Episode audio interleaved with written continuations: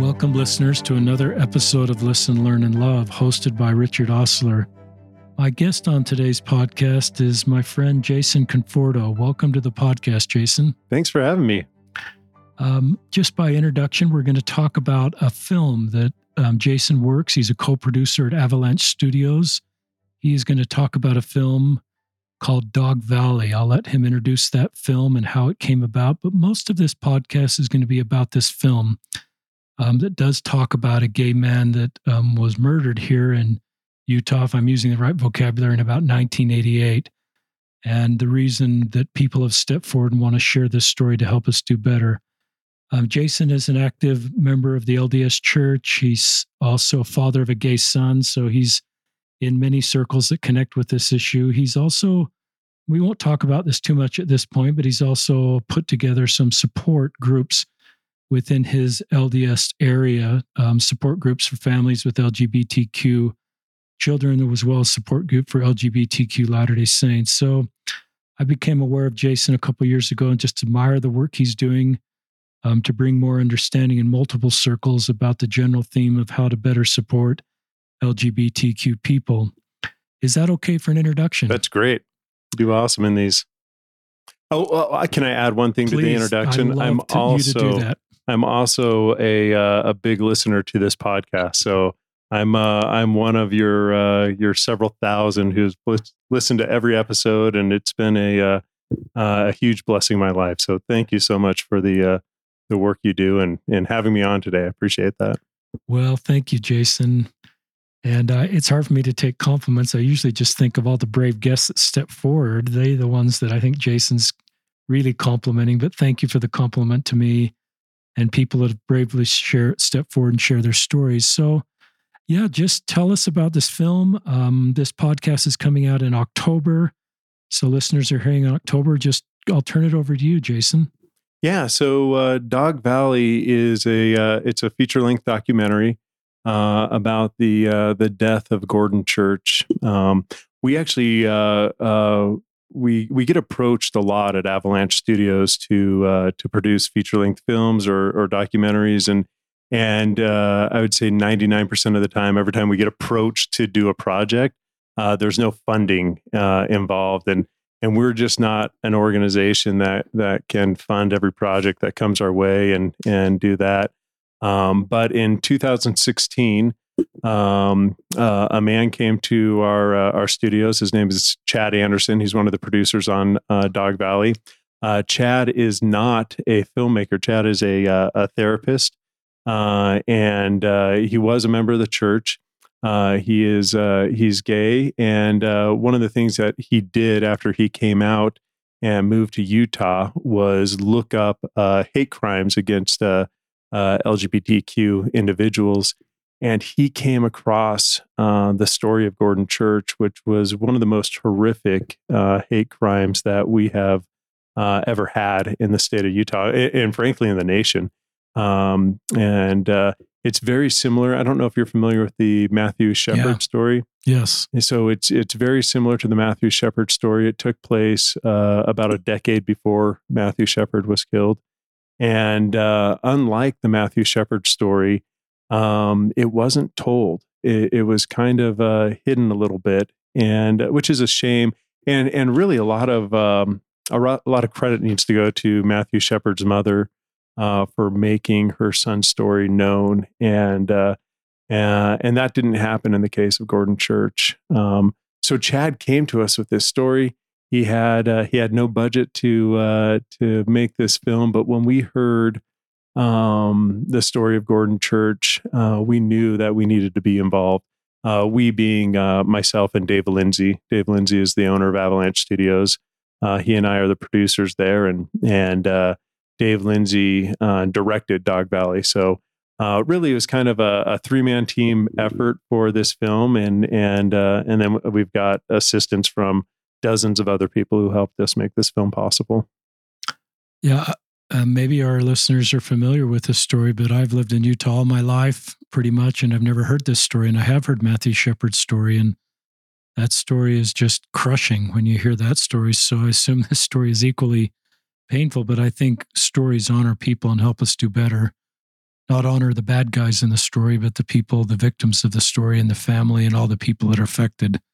So I'm glad you've done this. Tell us more about a Gordon Church or more about the film itself. Yeah, um, well, I'll I'll just share the the Gordon Church story with you a little bit. Uh, some of the facts. I do want to point out that uh, this story is graphic in nature. Um, in the film, we try to do our very best to be uh, respectful of what happened to him. Um, we wanted to make sure that that his death wasn't entertainment, right? That his death was something that we could learn from, uh, that we could um, uh, that we can use as a as a tool for social change and uh, making this world a safer place for those who are LGBTQ. Um, but uh, I'll go through the story. I'll probably soften it uh, a little bit. Um, but in uh, in 1988, in southern Utah, in Cedar City, Gordon Church, who was a a gay young man, he was 28 years old at the time. Um, on the Tuesday before Thanksgiving, uh, he was supposed to meet with some friends and uh, and spend some time with them. And uh, he went to a gas station, a 7-Eleven in Cedar City, uh, to pick up some uh, some cigarettes and some uh, Mountain Dew, I believe it was. And uh, while he was at the gas station, uh, two men approached him, Uh, uh, Lance Wood and uh, Michael Archuleta, who happened to both uh, be on par- parole. Um, they were they were out looking for trouble that night, and and they asked Gordon for a ride, and and Gordon took them uh, through town, and then they ended up going uh, up the canyon in Cedar City there. And uh, when they got to the canyon, that's when the assault began. Um, they uh, they they cut Gordon uh, with a knife uh, in his throat.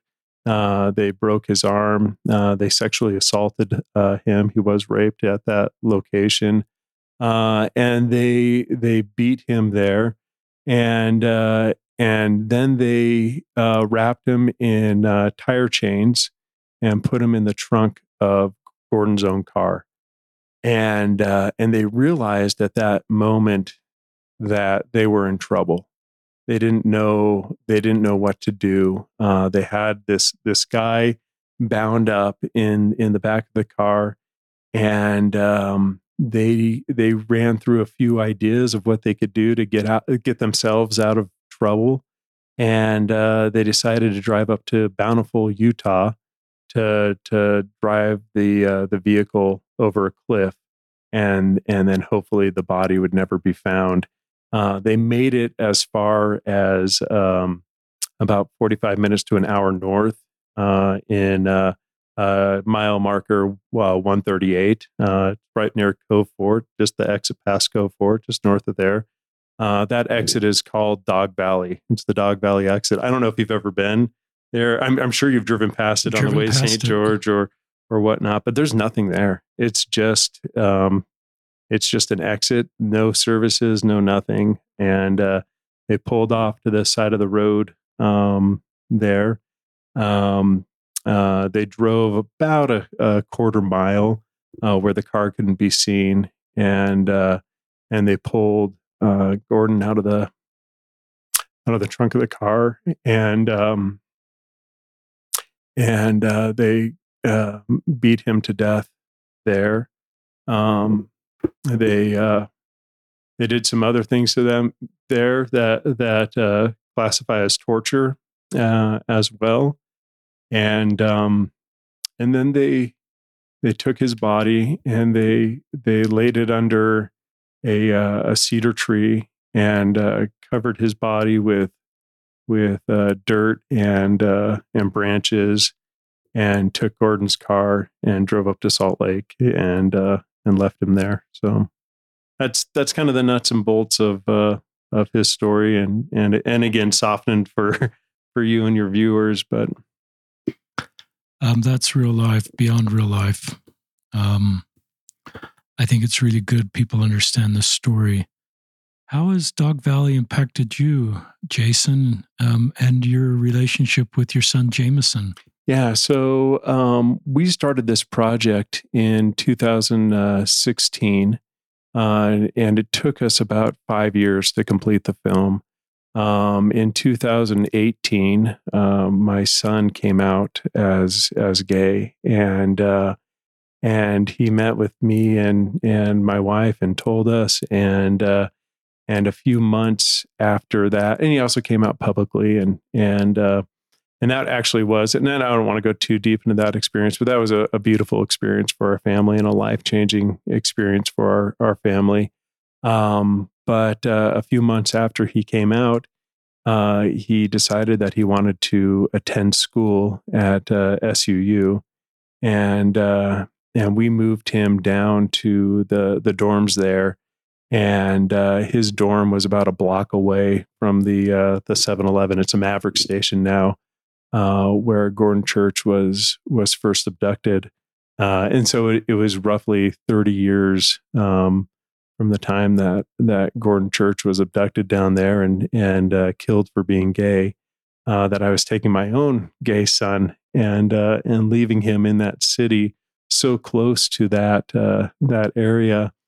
And um, a, as a parent, that's hard. You know, it's very hard. It, it was hard enough um, uh, having him out of our home and out of our protection uh, and then to um, bring him to a city that I was very familiar with through the story of Gordon Church and filming the documentary. Um, I think that's one of uh, one of the moments where this story uh, really became real for me. Um, uh, but I think it's I, I think it's obvious too that that the world has changed since 1988. I think it's a much better place. I think it's a much safer place. Um, I uh, I worry for my son, but in different ways and for for different reasons. Um, and uh, and I think um, um, you know as we showed this film to uh, to viewers, we had a lot of screenings that were just for uh, uh, LGBTQ audiences to get their thoughts and their impressions, and to make sure that we were um, representing them uh, correctly and properly. And and uh, a lot of these people that we shared the film with um, are people that have built up our community and made it a, a better place. And, and, I remember telling uh, an audience of, of them once that uh, it was because of the work that they had done that my son was um, was in a safer world down in Cedar City than Gordon Church was uh, 30 years before him. That's a um, pretty personal part of a tragedy um, to think about your own son there. I, I'm thinking your you, your wife, and Jameson could probably give an hour podcast on just what this means to be at Cedar City, some natural anxiety, but why you feel it's the right place. Yeah, and uh, you know, I've uh, my wife has seen I've seen the film dozens and dozens of times. My wife has seen it a handful of times as we've gone to festivals and other stuff. But uh, uh, I've asked Jameson if he would like to see the film, and and uh, and he has he has declined to to see it just because it's so hard. It's so painful. Um, you know, we make movies for audiences to to to see and to learn uh, and to grow from. Um, but Dog Valley is one of those films that is it's just hard. It's it's from beginning to end. It's a hard, hard story. And uh, I think you walk away from the film uh, seeing a lot of good in the world, um, but but you have to travel through a lot of bad uh, in this movie to get to some moments that are are very beautiful and, and touching. Um, talk about Gordon Church. Um, I think you've inferred he was murdered because he was gay. Just talk about um, the murder um, he's gay, but talk about his sexual orientation being part of the murder.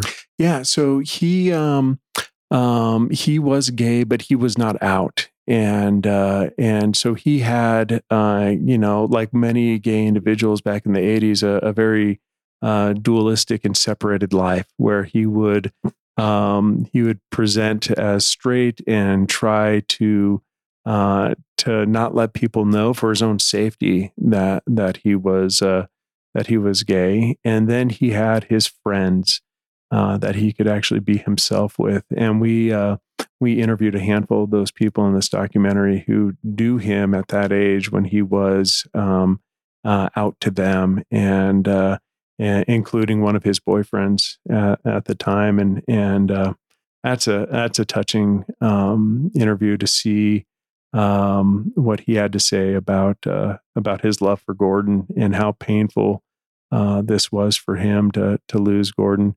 But yeah, so he was he was walking that that line where he had to um, he he had to take risks, especially when it was came to relationships.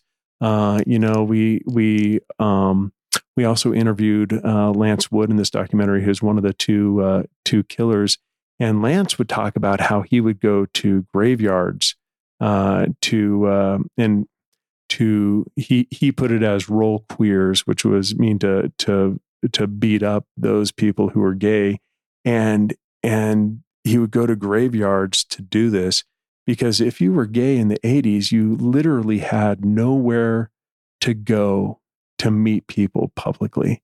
And so they would go to places like graveyards and other areas where they knew they could be safe, they could be alone, they could um, not have judging eyes on them. And and it wasn't just graveyards, but that that's what Lance Wood uh, told the story of. And so when um, when uh, Gordon met these men uh, at the gas station, uh, we're under the assumption that that there was a flirtatious uh, exchange, and uh, and Gordon thought he would be safe with them, um, but uh, but it became clear that they were there to take advantage of him, and um, and ultimately kill him because he was gay. That's what I figured, but I appreciate you just sharing more of that story. And I assume they wouldn't have taken him up the canyon if he was straight. It would have been a whole different experience because they probably interacted with lots of straight guys. Right. In those situations, but they took advantage of this and sounds like they were proactively looking at times as part of the culture, part of their wiring to to inflict harm. Yeah. And you know, um, one of the things that I learned in this documentary that that surprised me, um, and and I don't want to excuse either of these men for for anything that that they did because their acts against Gordon were inexcusable. Agreed. Um, but um, they were also victims. They they um, uh, Michael Archuleta, for for example, uh, he was adopted uh, when he was a young boy and taken from uh, bounced around at families. And by the time he got to the Archuleta family, um, they described how he had burn marks down his legs. Um, they they described kind of uh, uh, an, a, a, sexual assault against him when he was a teenager, and uh, and again, not to excuse what he did, um, but these men came from um, from painful backgrounds, and and they did not know how to cope with the pain that they were dealing with. And so they they chose to lash out and continue that. And and i've noticed that um, you know a lot of trials in our lives can can last for moments but but sometimes big ones can last for for decades. But there are uh, i've learned that there are trials that can be generational that that can last and impact families for generations and generations. And uh, and their stories um, it started before uh, they came around and and have certainly impacted lives beyond um, what they'll experience in this life, and um, and it's a real shame. Um, the the Archuleta family uh, they declined all media uh, interviews for 30 years. Um, they met with Chad Anderson, our our producer, in, in person, and uh, had a great conversation with them or with him, and then uh, and then declined to do an interview with us. Uh, I reached out a couple times to, uh, to Michael Archuleta's sister, and uh, she got back to me and said, "You know what? We we do want to share our story." And uh, we were able to to conduct the only interview with uh, Michael Archuleta's mother, uh, who is a wonderful woman. She actually passed away about a month or two after we interviewed her. Um, but you can see her love for her little boy who who did something so stupid and so evil and so wrong. And yet, it doesn't change the fact that um, that that's her little boy that that she loves, and uh, the thought of him being executed just hurts their family so bad. And again, they know they know he should be punished. They know that what he did was evil. They they even have gay family members that they want protected, but it doesn't change the fact that that they are in pain thinking about what's going to eventually happen to uh, uh, to their son and, and brother. And uh, I wasn't expecting to experience that during the the process of this film. It's it's pretty easy uh, going into a story like this with with hatred in your heart for for individuals who are so evil and have done such horrible things. But um, but yeah, I, I learned a lot and I grew a lot from that as well. It's a great segment, very spontaneous segment, Jason, but makes me want to see the movie and have a more nuanced view of of people that commit crimes. I agree with everything you said. We need to hold them accountable, but their families and injured and pained people often hurt people, hurt people, hurt people. And when you talked about um, Michael's mom, who's passed away, I have to think you were talking a little bit about how heavenly parents feel about all of their children. Um, and the way you described how she feels about her son, you still she still recognized all the evil, but she still had overarching love over Archuleta, overreaching or whatever the right word is, love for her son. And I have to think that's how our heavenly parents feel about all of us.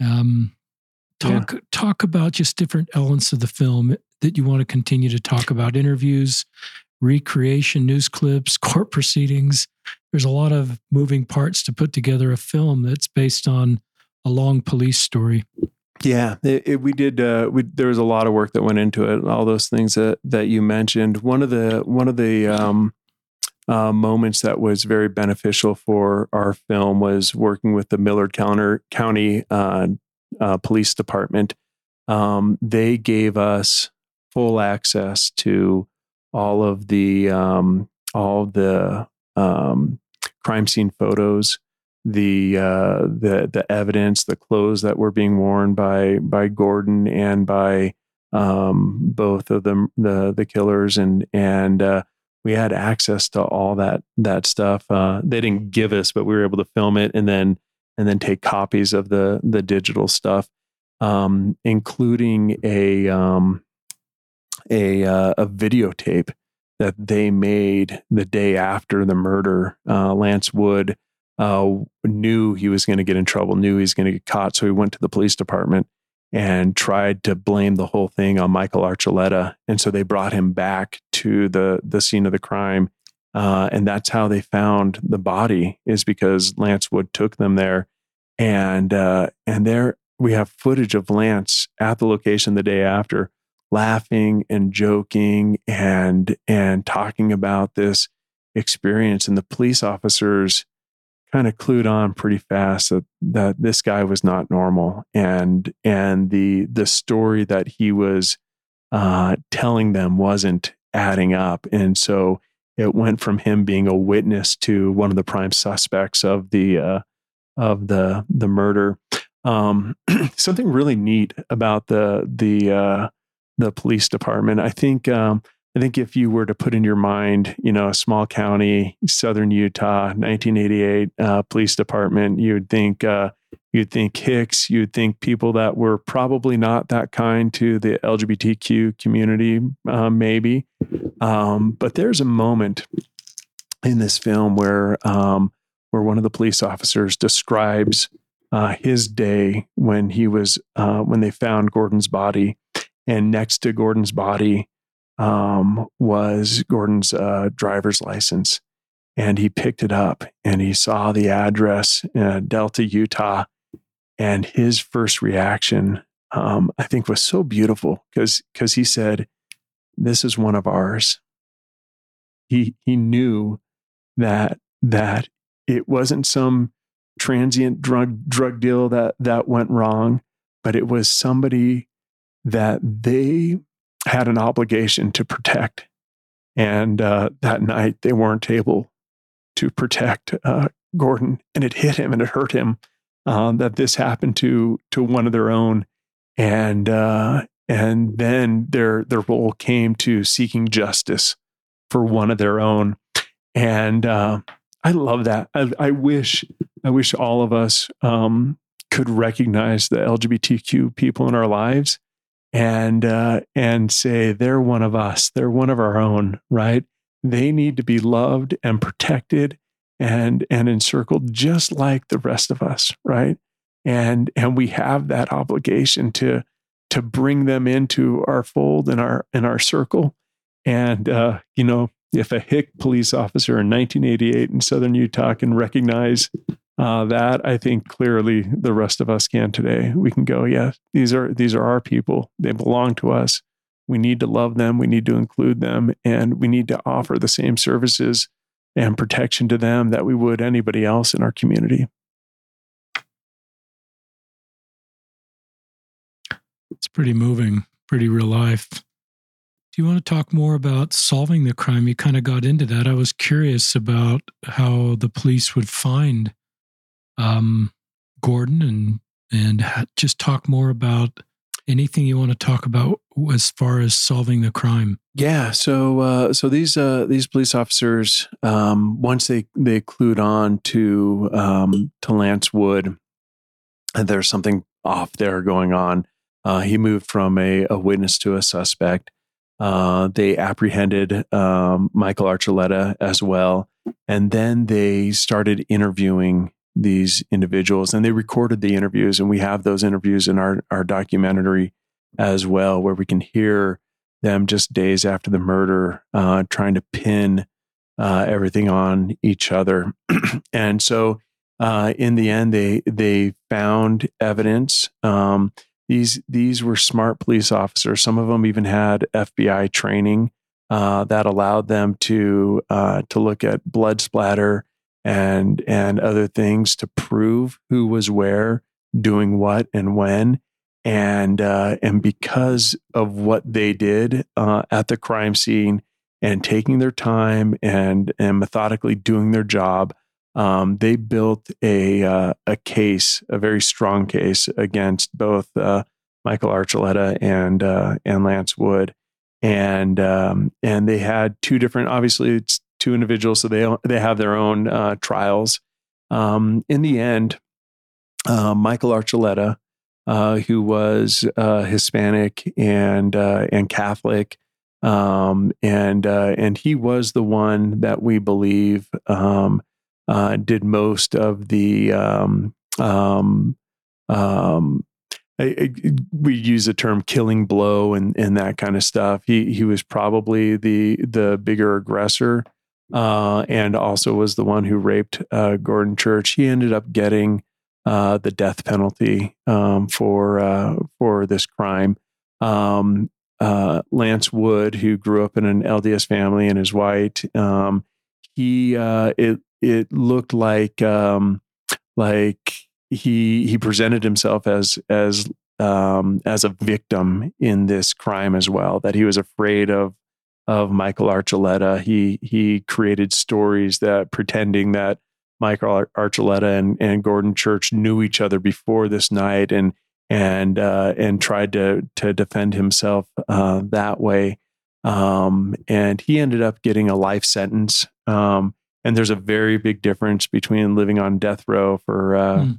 and the way you're treated and what freedoms you have, and then a uh, a life sentence in a minimum security prison both are awful. It's not like it's not like these people are or have a, a very fulfilling life, but but they did have very different outcomes. I think one of the scariest things though is uh, Lance Wood is very charismatic, and uh, and and he has a, an ability to manipulate individuals into doing uh, what he wants them to do, and uh, and we saw um, him manipulating Michael Archuleta into into a lot of this crime and pushing him towards that. Uh, since he's been in prison, he's been involved in all sorts of things in prison. They've they've bounced him around to several prisons. He's been involved in in in cases where he has had affairs with uh, with prison guards and uh, and um, when a prisoner and a guard have a, a, a sexual relationship, it's it's considered rape because of the uh, um, uh, position of power that the guards are in, and so he's been involved in lawsuits for for rape against him from female guards, and but it it becomes pretty clear that. Um, that Lance is very, very good at manipulating individuals, and uh, and uh, and that's a that's a dangerous uh, uh, man, and and he has the ability to to walk uh, free someday on parole. So, um, yeah. I learned a lot there. Um, I learned that if I have a life, se- I'm not planning on any of these paths, but I learned a life sentence with parole. My experience in prison is different than a death sentence, just my day to day living. Mm-hmm.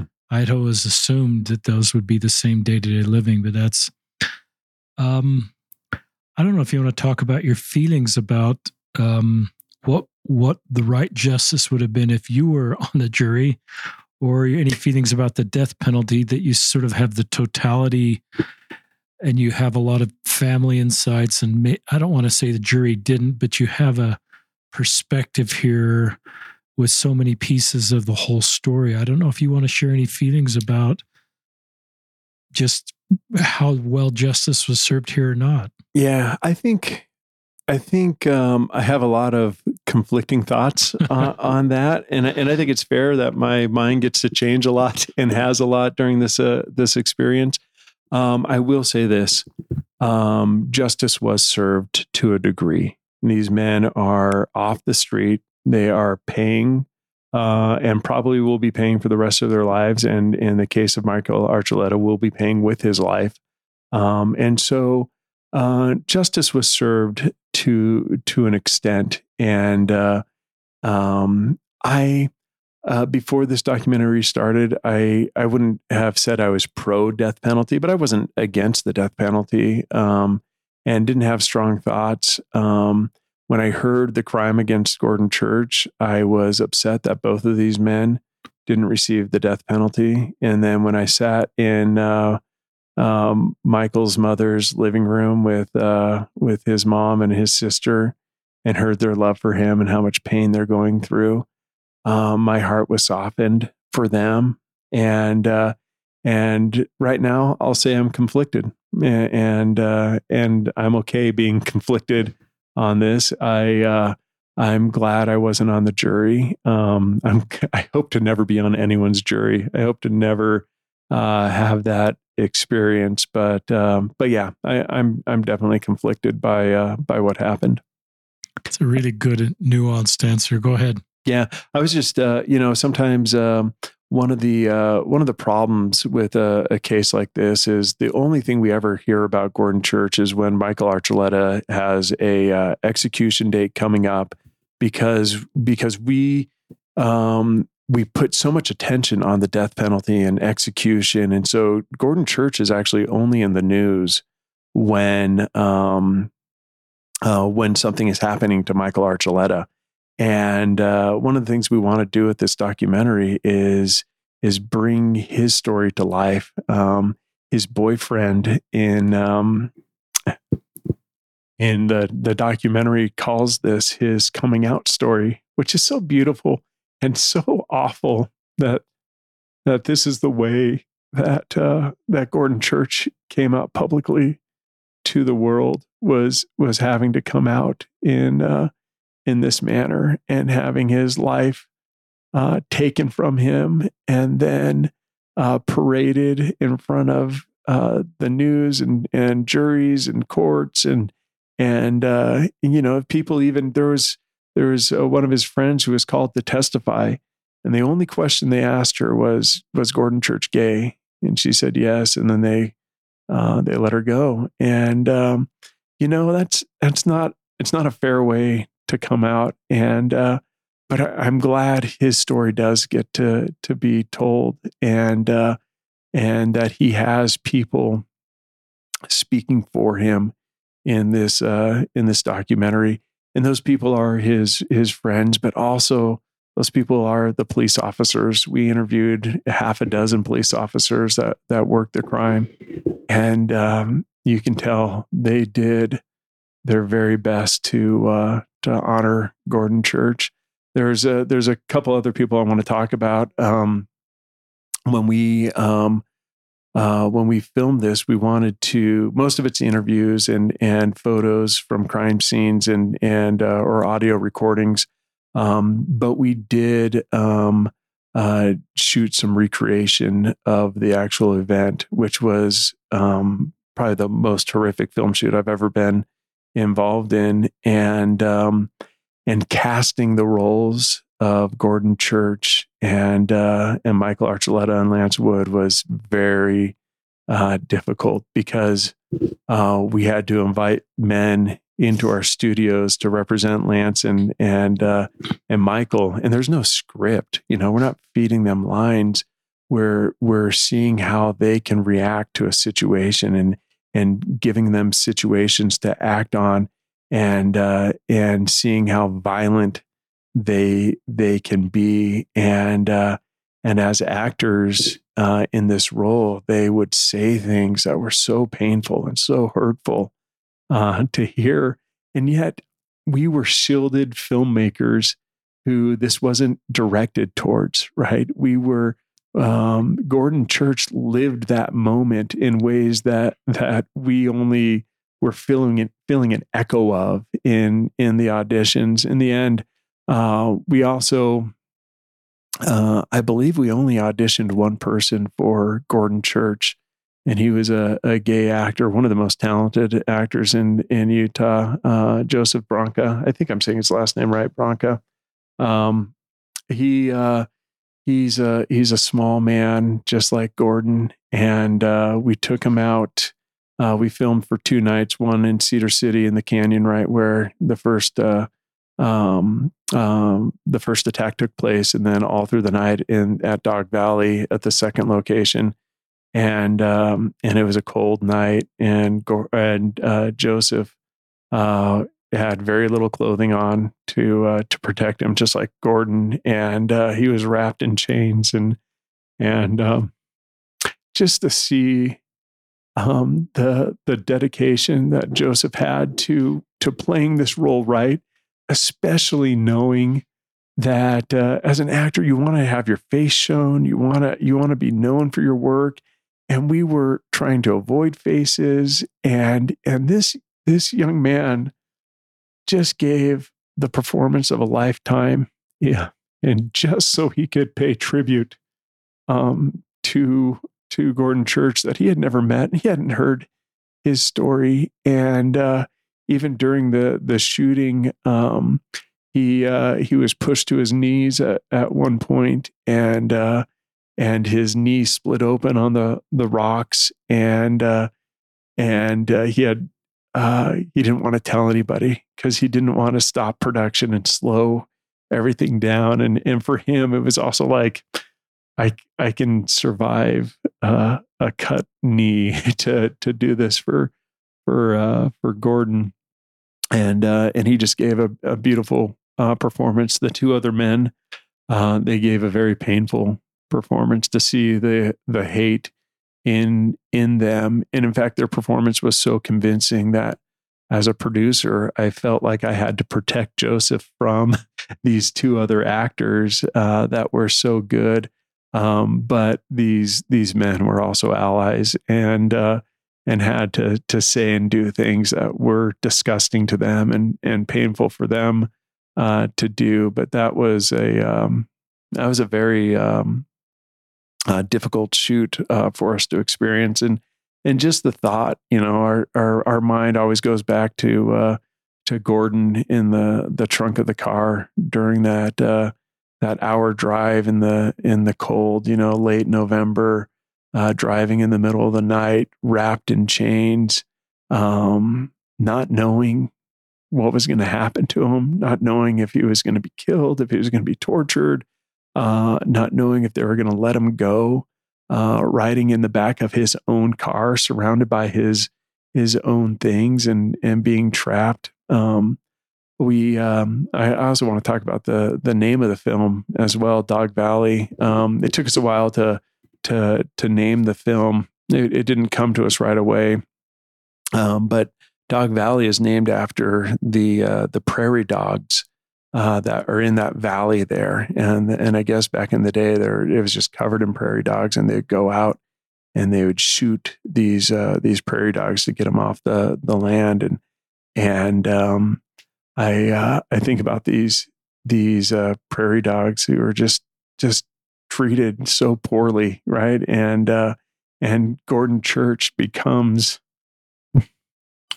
one of those prairie dogs in Dog Valley who, who who's not even treated like a human.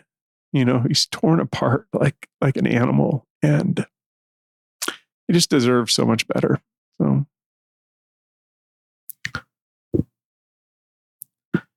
I have to wonder if Gordon Church is aware of all this. And how healing this is and helpful to him. I don't know how that works. I hope so. I I think so.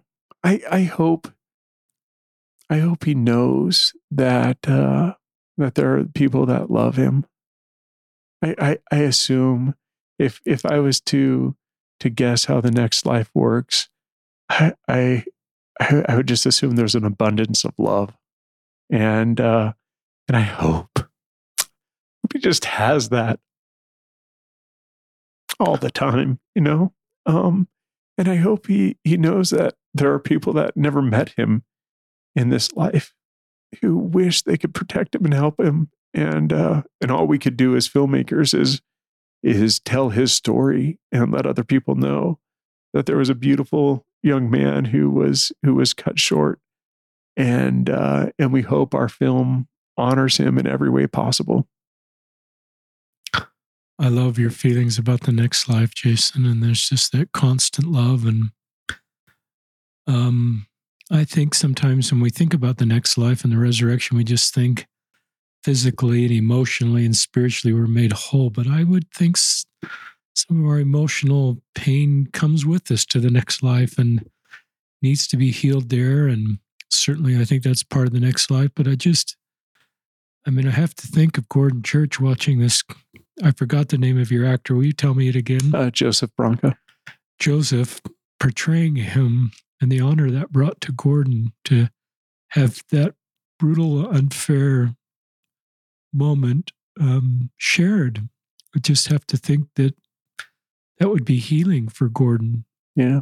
I think if you really think of the next life and uh, and the power of the atonement and uh, and Gordon being able to to be with his Savior and to be able to to fully partake of the atonement in, in ways that we don't really, you know, we often think of the the power of the atonement for sin, and uh, but uh, but the atonement, I believe, has the power to take away that pain from from Gordon Church. I don't understand how that works, but I I imagine just a beautiful embrace between our Savior and uh, our Savior, who who had a very similar uh, end to his life, and uh, and what that embrace would would be like for those two men, and the love that they would have for for each other, and and just I I hope in in this case that that the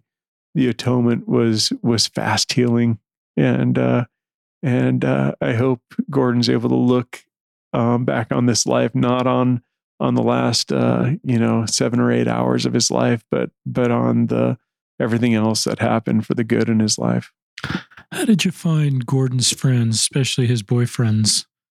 And I'm thinking it was very helpful for them to talk and share Gordon's story, someone they care deeply about, and to and for them to hear this movie coming to life of a very difficult situation in their life. Yeah, that's a uh, that's a great question. Uh, Chad Anderson, who is our other producer uh, and conducted most of the interviews for this uh, documentary, he before he came to us, and one reason why we agreed to to produce the film is because of the amount of work that he had done.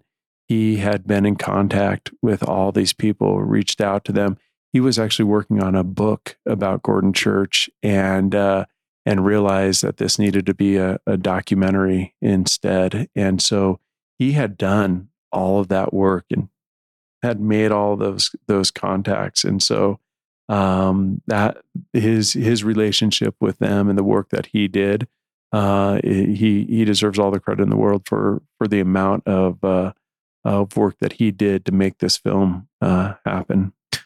What do you, if Chad were here, or you, what, what do you hope?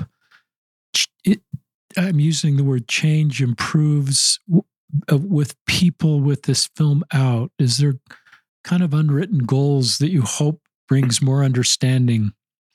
Yeah, I think for me personally, um, I think there's a, uh, I, I, there, there's still violence against those who are LGBTQ, and I don't want to to minimize that. Um, but one of the the most horrific things uh, that happens to those who are LGBTQ is is violence at their own hands through suicide, and um, and if we can, as a society, uh, look at people like Michael Archuleta and Lance Wood and and recognize the evil they did and then look at ourselves in the mirror and saying are we pushing these beautiful people to kill themselves um, if if we are pushing if we're making life harder for these individuals we're just as as horrific as as those two individuals we may not be the ones um, um, actually killing them, but our actions are killing them. And uh, for me personally, who who has a son who is gay, um, suicide's my greatest fear. I I hate I hate worrying about my my son in that way. I just hate it's so painful. It's so difficult. All the work that we do with the, the support groups we run in our home and within our stake is to keep these kids alive. And, um, and, um, and I know, I, I know that, uh, if I truly examine my past, and I've heard you examine your own past, we're, we're not spotless, right? Um, I, I grew up homophobic. I grew up in San Diego among a lot of uh, uh, Hispanics and uh, and was racist and uh, and it didn't take me long um, when it, on the school play, playground to hear horrible things about uh, my Mexican uh, classmates and then look at who they actually were to realize wait a second there's a disconnect here these are these are some of my my favorite people in my class and, and why am I supposed to, to hate them? Um, when I was in elementary school, I, had, I had no gay friends that I was aware of. I did. I didn't know they were gay. Um, and so it wasn't until uh, after my mission, until I started working with uh, those who are LGBTQ and um, uh, professionally and, and then interacting with them personally uh, before I could uh, remove that uh, that stain for my life as as well. But I don't I don't think there's no I don't think we have an excuse anymore. I think I think um, a lot of groundwork has been done, and now we just need to take action. And when we hear things that aren't right, we need to stand up and say that's not right. Uh, and then we need to reach out and express love, invite those who are who are queer into our home, uh, invite those who are transgender I mean, it, it's easy to say that you're an ally, but how many times have you had dinner with a with a transgender friend? How many times have you sent them a text letting them know that that you love them and that you're thinking about them? Those are the things that are are going to make uh, a difference, and that's how we uh, prevent ourselves from from being like uh, Michael Archuleta and Lance Wood, um, not killing people physically, but but putting them in a position where they would rather take their own lives than be around us. Um, that's the change that I would like to see through this documentary. Great answer. And I love the personal um, connection to this space you have and the heart of a father wanting the very best for your child and recognizing with kind of full eyes open the difficult road that Jameson walks. And you speak for a lot of LDS parents of LGBT kids that worry about the same thing. And I'm glad that you're talking about this in your family, that you're kind of walking this road together, and he knows you're an ally and and doing things. And I listened to the podcast. You could check it out, listeners, if you haven't already. Faith Matters with Tom Christofferson and Patrick Mason. Um, it came out in early September. They talk about some of the things you talk about, the rhetoric. It's often not physical rhetoric like um, Gordon Church and that horrific rhetoric, but often it's just verbal rhetoric. And I certainly hear that now as I try to hear things through the ears and eyes of LGBTQ people. So I'm getting some warning listeners on my audio, but I'll just ignore it because I don't understand warnings on my audio. Um, talk about um, Gordon Church's family. I don't know if his parents are alive, siblings are alive. I don't know if you want to share any of that. Yeah, that's a that's a great question. Uh, we reached out to Gordon Church's family several times, and uh, they denied all requests to to be in the documentary. And um, and one of the things that I really learned in this process is the the you don't stop mourning in a situation like this. Um, they are still in pain 30 years later. It's still raw. It still hurts. Um, they owe our documentary nothing. They they they there's we we can't say you have to do this. Uh, everyone gets to mourn in their own way, and uh, and I would prefer that their story was in there. I would prefer that that Gordon had the voice of his siblings or or mother. His father since passed away. Um, I I believe that their voice is important and should be heard, but we can't control their voice. We can't control how they mourn, and so uh, we respect their decision not to be uh, a part of this film. So, but but their their voice is missed in this film, certainly. How old would Gordon be? Do you know what year he was born? Uh, in 1988, he was 28 years old. So that would be. So he would be six, early 60s. Early 60s. Uh, he would still have a lot of life ahead of him in the early 60s, let alone at 28. So that's just a great, huge loss for our world. Um, other things you'd like to share? Um, I'd love you to share um, as a closing segment, unless there's anything else you want to talk about, Jason, just how people find the film. Yeah, it's that's great. Um, obviously, we made this movie so that people could see it, and uh, and we we would love for for people to to see it. Uh, documentaries don't uh, don't get released like uh, like narrative films do. You're not going to find uh, uh, most documentaries. You're not going to find a theatrical release for. There's a handful, but most go straight to you know back in the day on DVD. Now it's just a video on demand and streaming.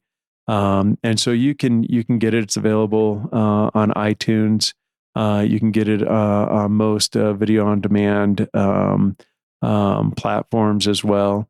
Um, you can also go to our website, uh, dogvalleymovie.com, and uh, and then we have links there where you can you can um, see where to to purchase the film and and and view it. Um, you know, I think it's listed as a uh, as a PG thirteen. Um, our our distributors made that choice instead of necessarily an MPAA actual rating. Um, I I think uh, if you look at what uh, defines an R rated movie, uh, as far as uh, those under 18 not watching it or not shouldn't watch it without uh, parental guidance or or an adult uh, I would consider this film uh, a film that that children should not watch without uh, a parent in the room. Um, I I would not show this film to to young children. Uh, I would never show this film to a minor without an adult present. Um, I don't think that there's anything in this film uh, that should be avoided um, unless you are triggered by um, by specific things uh, dealing with this topic. I think this is a film that should be seen, that is important to be seen. Um, but it is a film that uh, that I would gather uh, people around so that you can have a discussion about. So you can see, watch this film and go, okay, what can I identify in my life? What changes can I make? How can I be involved? uh, why did this happen in our society? And let uh, let your children, let your spouse, let your friends have that discussion uh, together. Uh, Gordon's story deserves to be heard, and uh, I'm I'm so grateful and proud for the opportunity that I had to be a part of it. So, um, yeah, anybody who wants to to see it, we would we'd love for you to to see it, and then uh, uh, I'd love to hear your thoughts on it once you see it. If so, if your viewers see it and want to reach out uh, uh, to us, uh, we'd love to hear uh, their experience with the film and and how it's touched their lives. So, how do people find you, Jason? Uh, they can go to our website, avalanchestudios.com. There's a hyphen between Avalanche and Studios. Uh, they can find me on Facebook, uh, Jason Conforto. Uh, I'm on Facebook there. And uh, that's, I'm, I'm old. I'm in my 40s. And so Facebook is my, is where I do my social media. I'm on the other ones just to communicate with my kids, but I don't, uh, I don't spend time many places other than Facebook on social media. Well, this is a really good podcast. I'm glad we did it. I'm glad more people can hear about Gordon Church. It's just the focus of this podcast is amplify stories, um, including somebody that's gone and murdered in such a brutal way. And so that we can, when we know better, we do better. I love your call to action on what we can do. I love the idea of, of in an age appropriate way to have a discussion after seeing the movie and what we can do better. And recognize there's LGBTQ people in all of our lives and all the anything we should never say anything unkind about anybody and we can just learn to do that on the playground in San Diego um, that didn't feel right to you way back then. I think we all, at the end of the day, want to find a way to love and support everybody. So, Jason Conforto, great job, great life work for what you're doing professionally and what you're doing in your personal ministry and what you're doing in your family. And this is Richard Ostler and Jason signing off on another episode of Listen, Learn, and Love.